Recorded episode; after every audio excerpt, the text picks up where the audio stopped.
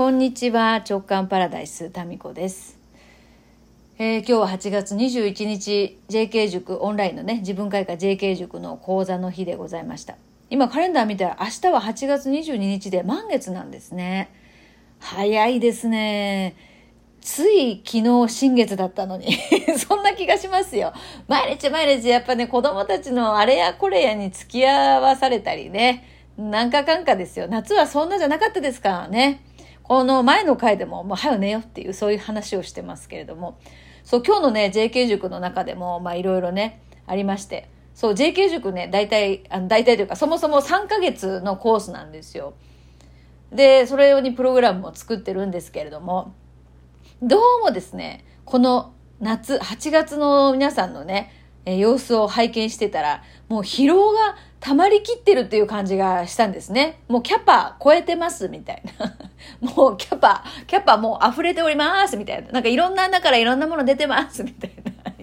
そういうビジュアルのじゃないですか？違いますけど、なんかそれに近いものがあって、あの、連発でミスしちゃいましたとか、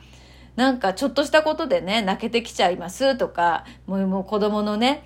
うん、ちょっとしたことでこう怒ってしまって自己嫌悪みたいな。まあそういう投稿があったり、あとこのラジオトークにね、皆さんからいただいているメッセージを見ても、なんとなくこう、もう疲れちゃって悲しくなっちゃったりね、それから不安にいつも以上になっちゃったりしてるかなっていうところがありまして、でね、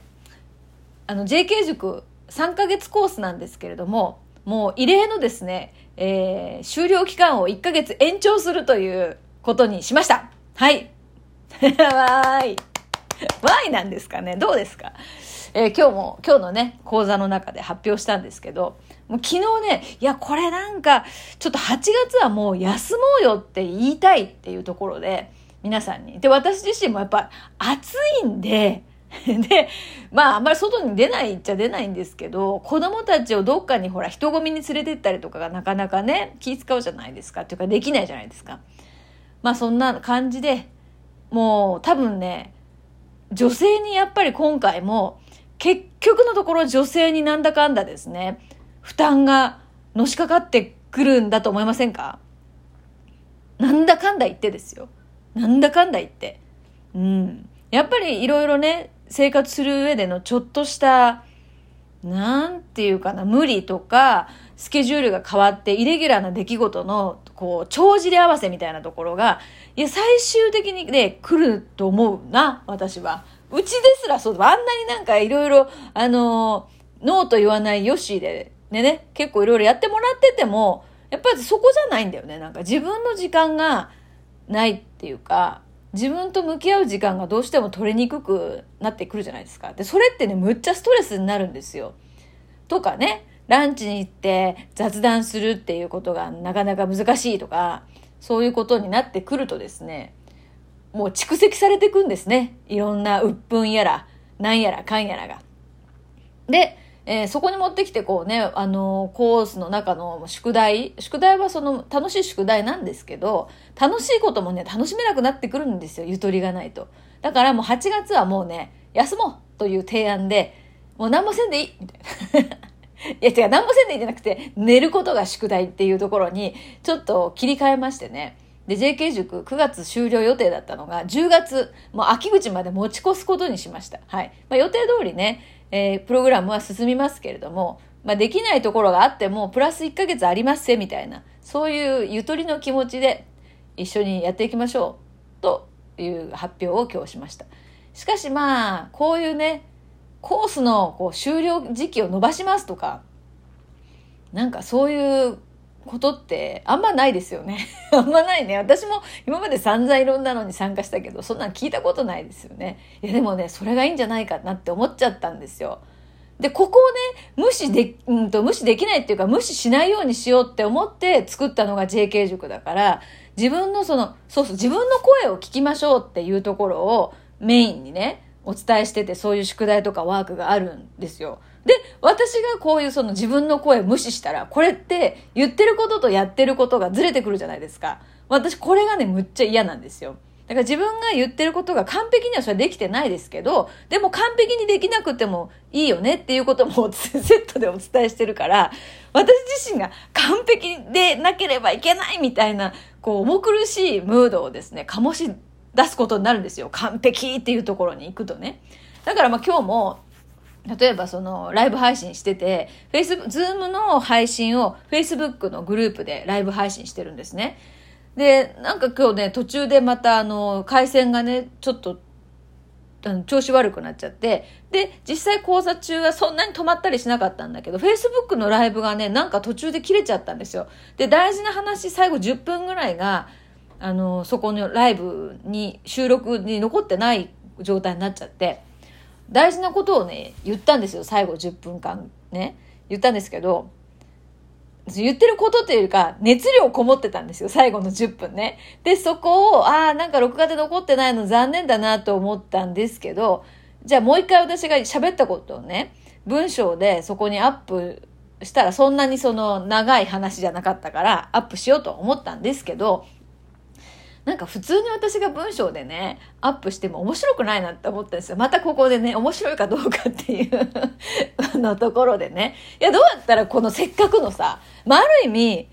その、ミス、ミス、うん、そう、私が気づかなかったから私のミスですよね。その途中でライブ配信が途切れてしまっていたっていうのはミスだしミスとも言えるし、まあ、ハプニングですよね何らかの。でこれってもう怒らない方がそれはねつつがなくいくのがいいでしょうけれども、ある意味せっかくこういうハプニングが起こったんですよ。じゃあこのハプニングを、あのー、なんだかな、対処法、ハプニングが起こった後の対処法としていくつかの選択肢があり、例えばもう一回そこ私が動画で喋ってあげる、あの、アップする、もしくは文章にしてアップする、まあこれかなってどっちにしようかなって思ったんですよね。だけど、いや、もうちょっとなんか面白い方法ないかなって思った時に、あ、そうだ。リアル参加してくれてたみんなに、私が何喋ったかっていうのをコメントに残してくださいって言って Facebook グループにアップしてみたんですよね。そしたらね、やっぱりみんなの方が聞きながらさ、すごいまとめて、ななんかね、ノートっていうか筆文字でね、すっごいわかりやすく書いてくれてた方とか、あと聞いた内容を、その、わかりやすくね、私が話した以上にわかりやすくまとめてくれてる方とか、それぞれが心に響いたところをアップしてくれてたんですよね。すごいなと思って。で、私がもし自分でコメントしてたら、うんと、一面しか見えてないんですよ。こう、立体の物事の一面しか見えてなかったんだけど、でも、聞いたみんながそれをですね、自分の言葉で投稿してくれたことによって、その私が一つ言ったことがですね、いろんな角度から見えたような気がしたんですよ。素晴らしいと思って、それむっちゃ感動したんですよね。まずみんなのその、な、ちゃんと言ったことが伝わってたっていうことで感動なのと、そのアウトプットする時のみんなの熱量がすごくね、その投稿から感じて嬉しくなったのと、で、あと一人ね、もうすごいね、こう頭が切れる、もうね、メンバーがいるんですよ。で、彼女が、そのね、私がこう、もし自分がね、逆の立場だったら、なんかこんなしてしまってどうしようみたいにね、なって自己嫌悪になってたけど、まあ私がそれをみんなにね、みんなお願いみたいに 振ったことで、なんかそれもありなんだっていうかね、なんかそういう、ちょっと内容違うかもしれないけど、そういう投稿してくれててね、あ、そう、そう、それ、その視点もすごい嬉しいと思ったんですよ。で私はもともと超完璧主義で、まあそうはね、見えないかもしれませんけど、完璧主義だったんですよ。で、もうね、本当にその失敗が起こらないように、超緊張し、何回も頭の中でリハーサルし、特にまあアナウンサー時代とかね、えー、何回もリハーサルし、で、それで眠れなくなるぐらい、すごいプレッシャーがあって、で、その寝、寝る時にそんなこと考えるから、歯ぎしりとかすごくて、歯ぎしりしすぎて歯が折れたっていう、どんだけっていうね、それもネタになっちゃってますけど、それぐらいのね、ストレスとプレッシャーを自分に与えるのが、まあ普通になってた人間なんですよね。だからもう途中でなんかもうそのライブ配信が切れちゃって、Facebook にアーカイブでね、最後の10分残ってないとかもうちょっと許せないでしょみたいなタイプだったんですよ。でもね、もうね、そうなっちゃったもん仕方ないんですよ。ごめんなさいですよね。で、ごめんなさいだし、その、ごめんなさいって思うその気持ちと同時にですね、いや、せっかくだからさっきの話で、そのライブ配信が途中で途切れたんだったら、なんかもっといい感じで展開できないかなって考えるんですよ。これが起こったことが、えっと、次のさらにいい展開につながってるはずだって思ってるんですよね。で、最終的に、あ、あの時にライブ切れてよかったんだっていう風な展開になるに違いないっていう信頼感があるんですよ。だから、あみんなにこう書いてもらったらいいんじゃない？みたいなことで書いてもらったら、ほらほらほら、ね？みんなの凄さも分かったし、みたいな。いやいや、私が、だから気づかなかっただけなんですけども、でもまあこういうね、その、面もあってね、いいんですよっていうことの一つ、まあ事例として受け取ってくれてるメンバーがいることに対する幸せ感、すごい。うん。まあ、風の時代、なんか楽しいね。だって、やっぱ3ヶ月の、えー、期間を延長しますとかっていうのも、なんかそれでありだし、まあ私がありだと思ってて、みんなはなしと思ってんのかなどうかなわかんないけど、でも喜んでくれてると信じよう。で、あの、やっぱりね、アウトプットする場とか、井戸端会議の場がもっと必要かなと思ったので、明日はですね、えー、ズームで、えっと、ブレイクアウトルーム祭りをやるんですよ。2時間ぐらいですね、延々とブレイクアウトルームを、えー、開催し、で、終わり、開催し終わりみたいな。グループに分かれて話せる機能がね、ズームにあるんですけど、それをね、延々使いながら、みんなで雑談しまくる。雑談というか、まあテーマはあるんですけど、話しまくるっていう、そういう回をね、やろうかなと思いついて、これも明日と9月の半ばにやります。っていうのが、なんかすぐできちゃうっていいよね。うん。まあ明日参加してくれる人で楽しみにしててください。ちょっとなんか JK 塾のお話になっちゃいましたけども、えー、この回はこれにて。